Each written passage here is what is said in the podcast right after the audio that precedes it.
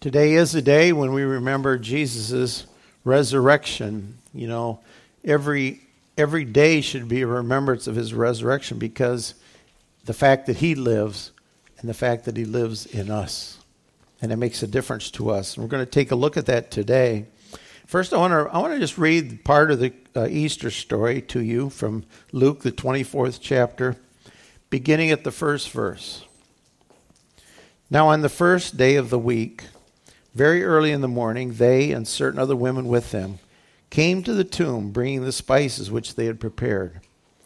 But they found the stone rolled away from the tomb. Then they went in and did not find the body of the Lord Jesus. And it happened, as they were greatly perplexed about this, that behold, two men stood by them in shining garments. Then as they were afraid and bowed their faces to the earth, they said to them, "Why do you seek the living among the dead? He is not here, but he is risen. Remember how he spoke to you when he was still in Galilee, saying, 'The Son of Man must be delivered into the hands of sinful men and be crucified, and the third day rise again.' And they remembered his words."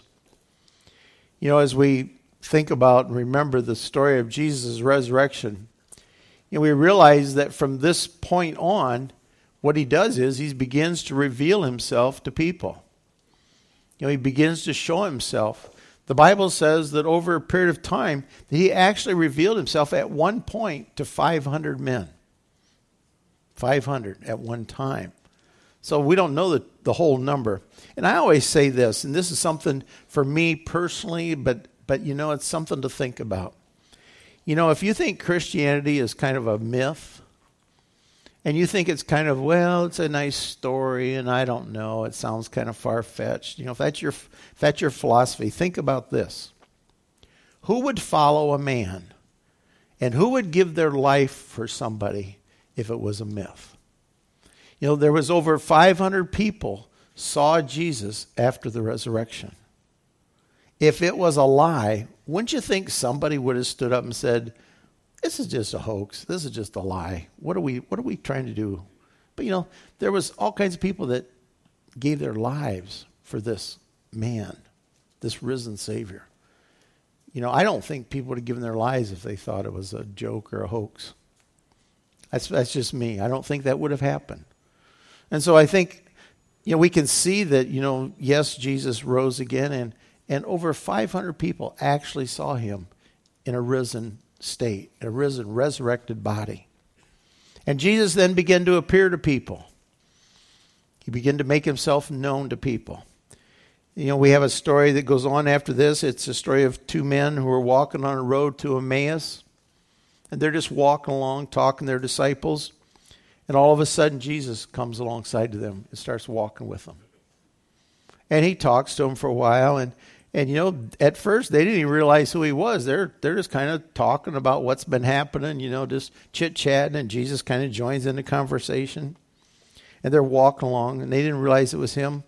But the Bible says that all of a sudden their eyes were open. All of a sudden their eyes were open, and they understood. And then Jesus vanished away. And what a kind of a neat story, you know. They're walking along, and all of a sudden their eyes are open. And I personally believe that God opened their eyes. You know, I believe that God opened their eyes so they could see. And then when they saw him, Jesus vanished. And he was gone. And so these two, you know, after this happened to them, they're probably pretty taken back by it. Pretty excited maybe, I don't know what all is going on. You know, they're probably wondering themselves what's going on. And the Bible says that these two then, they ran to Jerusalem to tell the disciples. I mean, can you imagine that they want to go and say, "Hey, look, we talked to the Lord. We saw him. You know, I don't know what's going on, but, you know, he talked to us." And so then later on in Luke 24, beginning at the 36th verse, we now see some of the things that Jesus said to his disciples. And it says, "Now as they said these things, Jesus stood in the midst of them, and he said, 'Peace to you.'" So when they go back and they start to tell the disciples what had happened, Jesus now is in the midst of them. And I believe the reason he says "peace to you" is because he didn't want them to get scared. He goes, "Peace to you, it's okay. It's me." But it says they were still terrified and frightened because they thought maybe it was a ghost. You know, they're still kind of, they're not sure what's going on. They think maybe it's a ghost. And Jesus said to them, why are you troubled? And why do doubts arise in your hearts? Behold my hands and my feet, that it is I myself. Handle me and see. For a spirit does not have flesh and bones as I have. Jesus came back to them in a resurrected body. It was a body. Resurrected body. Now, it wasn't just an ordinary body because he came and went. He vanished. He appeared and suddenly disappeared. But he was still a body. Tried to figure that one out. You know, that's beyond comprehension to a lot of us. Because, you know, he came, he appeared right there, and then he said, feel my hands. You look, it's me. And when he said this, he showed them his hands and his feet. But while they still did not believe for joy and marveled, he said to them, have you any food here? So they gave him a piece of broiled fish and some honeycomb, and he took it and he ate in their presence. And I think he did that to show this is a resurrected body, okay? And by the way, that's what we're going to get, a resurrected body. When in the resurrection, we're going to get a resurrected body, you know? It's going to be better than when you got. This one will have a guarantee with it. You know, this one, the warranty will be good. Okay? And so then he said to them, these are the words which I spoke to you while I was still with you, that all things must be fulfilled which were written in the law and the Moses and the prophets and the Psalms concerning me. And he opened their understanding that they might comprehend the scriptures. Again, he opened their understanding. I believe that the Spirit of God came and opened their understanding, helped them to see and remember the things he had spoken. I believe that God will do that for us, that when we seek him, he will open our understanding. He will open our eyes. He will help us to see. He wants us to see. He doesn't want to hide from us. He doesn't want us not to know, but he wants us to know. And so then Jesus in 46, he says, then he said to them, thus it is written, and thus it was necessary for Christ to suffer and to rise from the dead on the third day, and that repentance and remission of sins should be preached in his name to all nations, beginning at Jerusalem. And you are witnesses of these things. Behold, I send the promise of my Father upon you, but tarry in the city of Jerusalem until you are endued with power from on high. So Jesus then, he says, remember, it was necessary for me to suffer and to die and to rise from the dead on the third day. This morning in Sunday school, and you can just think with me for a minute, and I don't know, but, you know, I think as Christians sometimes the death on the cross had to happen. I mean, you couldn't have a resurrection if you didn't have a death. Okay? I always say this. People say, boy, I'd like to see somebody raised from the dead. Well, just remember, somebody has to die for that to happen. You know? So I don't know if we have any volunteers, but, you know, think about it, you know. Sometimes the things we want, there has to be something you go through to get there. Jesus had to die on a cross. He had to suffer and die for there to be a resurrection from the dead. And, you know, the disciples, what did the disciples want to do? The disciples wanted to say, oh, no, don't suffer. Oh, that's not, you can't, don't suffer. You know, isn't that what we say? Oh, Lord, don't make me suffer. Just let it be glorious. Just let me walk in the resurrection. Don't, oh no, let's bypass the suffering. Let's bypass the suffering. But that's not the way it is, and that's not what Scripture says. Jesus had to suffer and die to rise again on the third day. Sometimes I believe as Christians we need to step from the death and resurrection and really understand that that was part of, but that the victory came in the resurrection. Victory comes in the resurrection. Victory comes in Jesus rising from the dead. And he wants us to walk in that resurrection power. He wants us to walk in that. And he begins to share that with the disciples. And then what does he say in verse 49?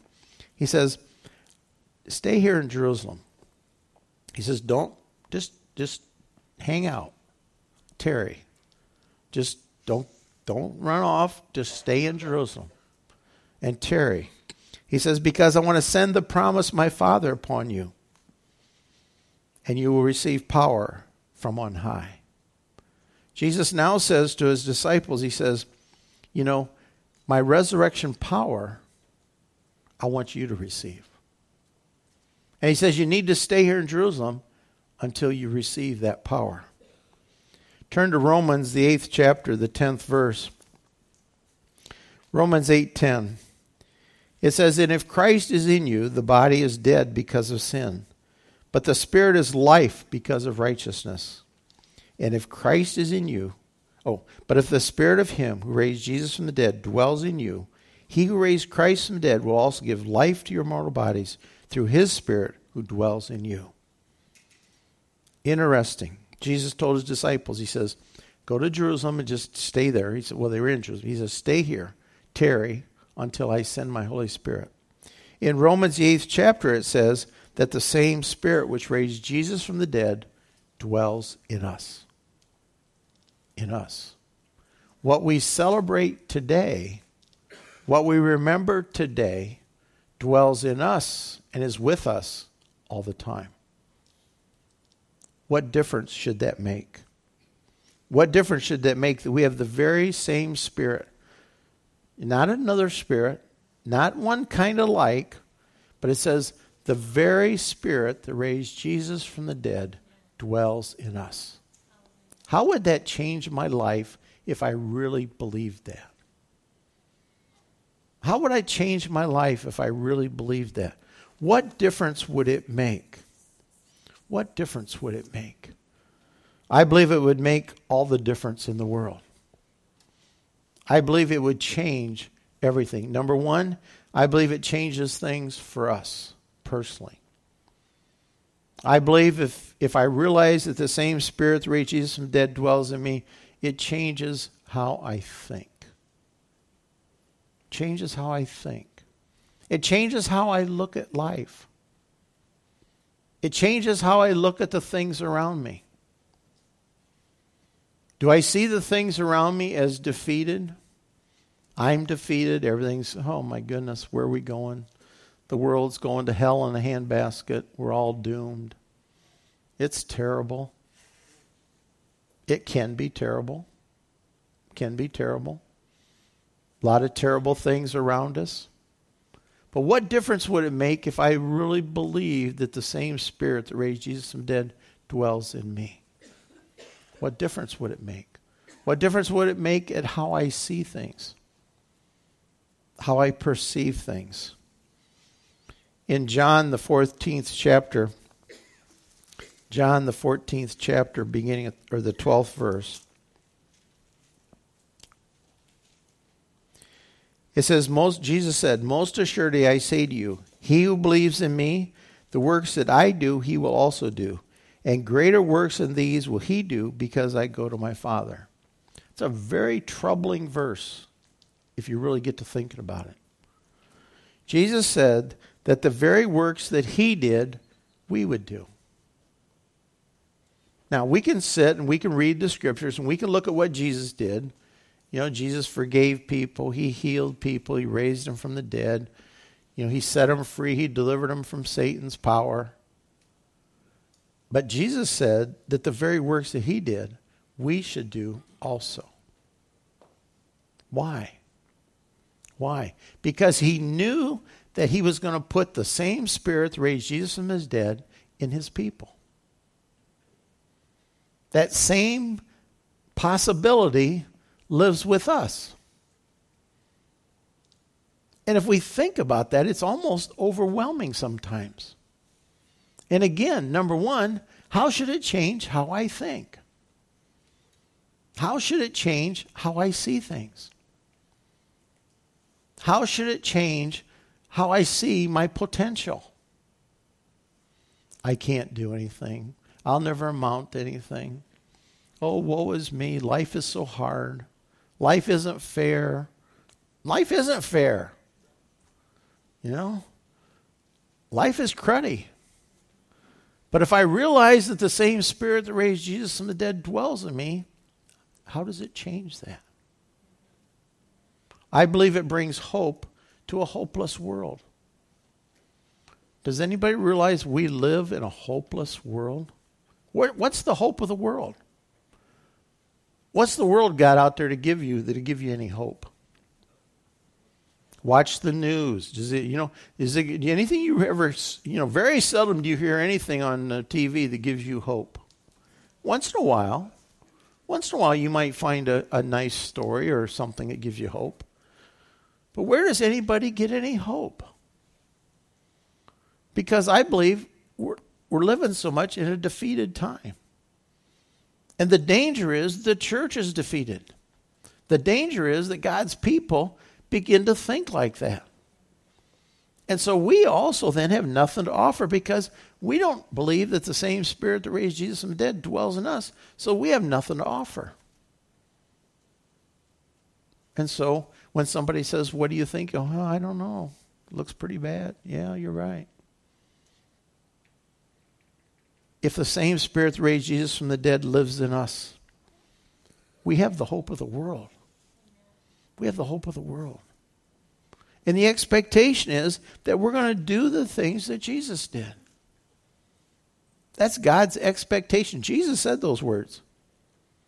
Now, you and I can go, well, I don't see how he's going to use me. You can say whatever you want. I'm telling you, Jesus said that that's his expectation.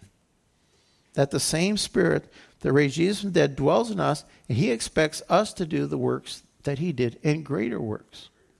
Yeah. Think about it. Well, think about this. When Jesus came to this earth and went around and did what he did, he was one man. One man doing the work that God sent him to do. When Jesus died and rose again and had disciples that followed him, he now has thousands of people doing the works that he did. Greater works. Why? Because now it's a church. It's a people. It's called the army of God. It's called lots of different things in Scripture. But it's greater because there's more. There's more. It is now in us. In us. The same spirit that raised Jesus from the dead dwells in us. In Matthew, the 5th chapter, starting to the 13th verse, Jesus says, "You are the salt of the earth. But if the salt loses flavor, how shall it be seasoned? It is then good for nothing, but to be thrown out and trampled underfoot by men. But you are the light of the world, a city that is set on a hill that cannot be hidden. Nor do they light a lamp and put it under a basket, but on a lampstand, and it gives light to all who are in the house. Let your light so shine before men that they may see your good works and glorify your Father in heaven." Jesus says, "You are the salt of the earth." You're the one that's going to make a difference. You're the one that's going to change the flavor of things. Salt changes things. Just try it sometime. Try your French fries without salt. Try food without salt. People on salt-free diets, they hate it. It's awful. Sometimes you get there, you have to do it. But food without salt is awful. We're the salt of the earth. We're to change things. We're to change the flavor of things. Wherever we go, we're to change things. Whether it's work, wherever it's at, your very presence, wherever you're at should change the atmosphere.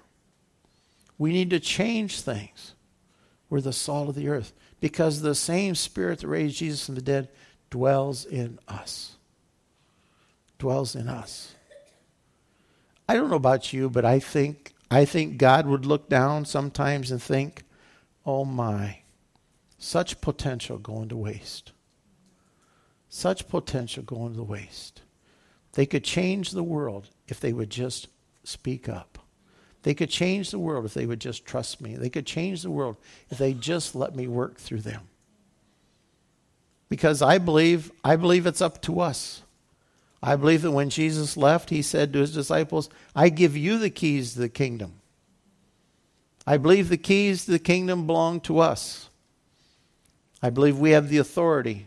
It's kind of like the car. Your dad gives you the keys to the car. You have the right to drive the car. He gave you the keys. Jesus says, "I give you the keys of the kingdom. It's yours." I believe if we look around us and we say, what's going on and how bad things are, I believe we only have one place to point our finger. It's the church. I believe it's the church. I believe that's why the Bible says, if my people will humble themselves and pray. Because I believe the responsibility lands on the church. And when we're not doing what we're supposed to be doing, I believe God says, repent. Turn around. Trust me. Trust me. Let me work through you. Let my spirit work through you. He doesn't say do this on your own. He doesn't say figure it out. He says, wait until I send my spirit to the disciples. Wait. And he says to us, wait until you receive my spirit, because he's going to give you power. The Bible says then, well, how long do you wait? You think, well, let's just keep waiting. No, it says, won't he give the Holy Spirit to those who ask? He told the first disciples to wait. I believe he says to us, he says, ask, ask. And if we ask, he will give us this spirit. It says, what father wouldn't give you a good gift? Your earthly father, if you ask for a fish, he won't give you a stone. If you ask for bread, he won't give you a stone. If you ask for a fish, he's not going to give you a scorpion. How much more is your heavenly Father going to give the Holy Spirit to those who ask? We ask. And we trust, we believe. God gives us Holy Spirit, the same Spirit that raised Jesus from the dead. Dwells in us. Dwells in us. So that we can make a difference. The life of God is in us. In John 10:10, Jesus says, I have come that you may have life, and that you may have life more abundantly. More abundantly. He rose from the dead and has victory. He is life. And he gives us life. He says, I give it to you more abundantly. More than we could ever imagine. More than we could ever imagine. It's so hard sometimes to change our thinking. It's hard sometimes to change our thinking. Sometimes maybe we need to be like the disciples and pray that the eyes of understanding be open. Lord, show me. Help me to see. And then, Lord, when I see it, help me to believe it. And then when I believe it, help me to do it. I can see things and still not believe it. I can believe things and still not do it. There's some big steps there. There's some big steps. I can believe all kinds of things about God. I can believe he is, and I can believe all kinds of stuff. But do I do it? Am I willing to take steps? Am I willing to live it? Am I willing to understand if the same spirit that raised Jesus from the dead dwells in me, then when I go places, it's going to make a difference. It's going to change things because we're the salt of the earth. It's going to change things and change things for the better. Instead of sometimes letting the world change us, we need to be the salt of the earth and change the world. A lot of times I see that I think the church has been changed by the world. We've been changed by the world. We've taken in things of the world. Sometimes I believe we're to a place where we think, well, that's pretty radical because the world's so into the church that now if we do things that God would have us to do, it almost looks like wrong. Almost looks wrong. We've kind of been taken in. We haven't been the salt of the earth. We aren't willing to stand up and say, look, this is the way God does it. This is the way God sees it. This is what the Bible says. This is true. Because I believe the same spirit that raised Jesus from the dead dwells in me, and dwells in you.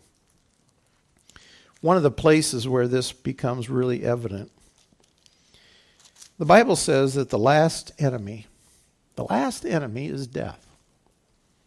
Now this is again, I just want to share my thoughts.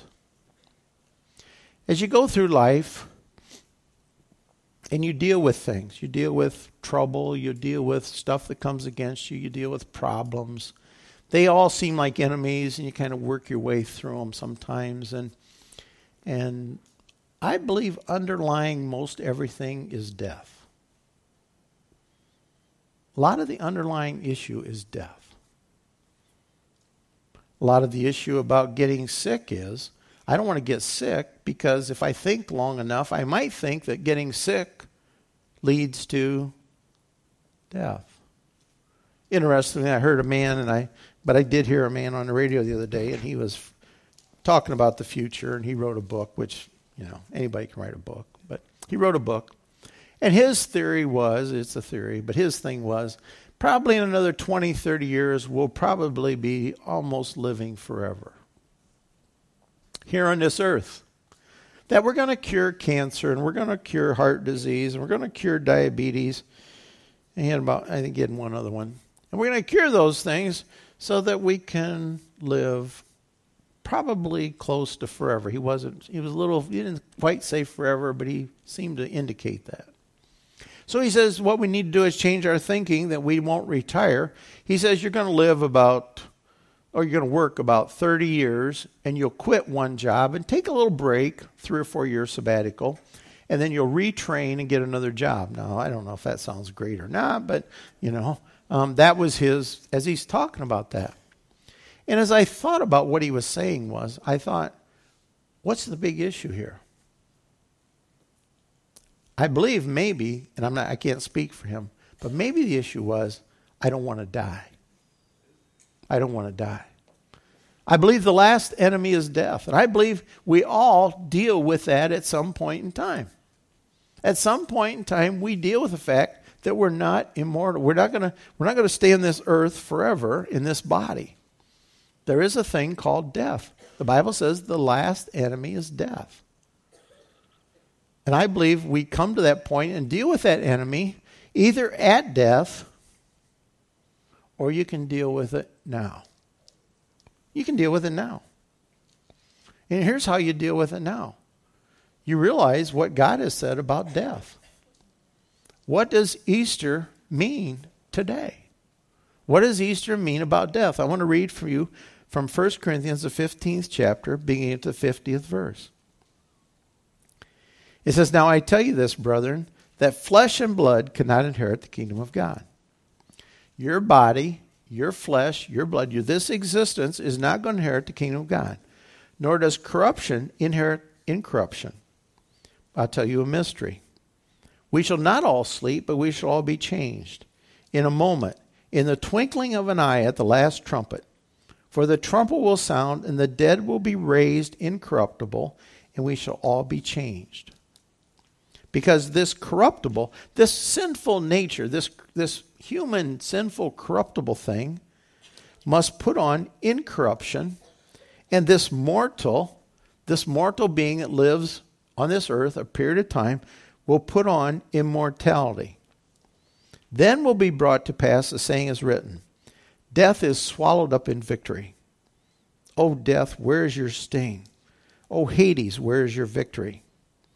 The sting of death is sin, and the power of sin is the law. But thanks be to God who gives us the victory through our Lord Jesus Christ." Thanks be to God who gives us the victory. So for the Christian, we come today and we remember that Jesus died and he rose again and he was victorious over death. And the same Spirit that raised Jesus from the dead dwells in me when I accept what he has done. The Bible says this corruptible must put on incorruption. This mortal must put on immortality. This sinful man must be born again. We must put on Christ. We must allow his Spirit to live within us. And when that happens, then we say, "Oh, death, where's your victory?" Because it's defeated. It's defeated. The last enemy is death. Christ defeated death. And because that same Spirit lives in me, now I can live victorious. I can live victorious. It's okay to live victorious lives because Jesus paid the price for it. If he'd have just died, he'd have been no different than you and me. You could people go to the cross still. The people have been martyred for hundreds of years, but only one rose from the dead. That gives us victory. So I just pray, as we remember what Jesus did, that we also allow that same spirit that raised Jesus from the dead to live within us. Mary Lee's going to come, and Mary Lee's going to close now. She's going to close with a song, Forever. And as she sings, just meditate and think about what the Lord has done. And think about not just what he's done, but that the same spirit that raised Jesus from the dead wants to dwell within us. And allow him. If we ask, he will give. It says if we ask for the Holy Spirit, he will give it to us. If we ask him to forgive our sins, he will forgive us. He's not going to hold back. He wants to do that. So I just pray, as Mary Lee shares, that we might just think about all that he's done.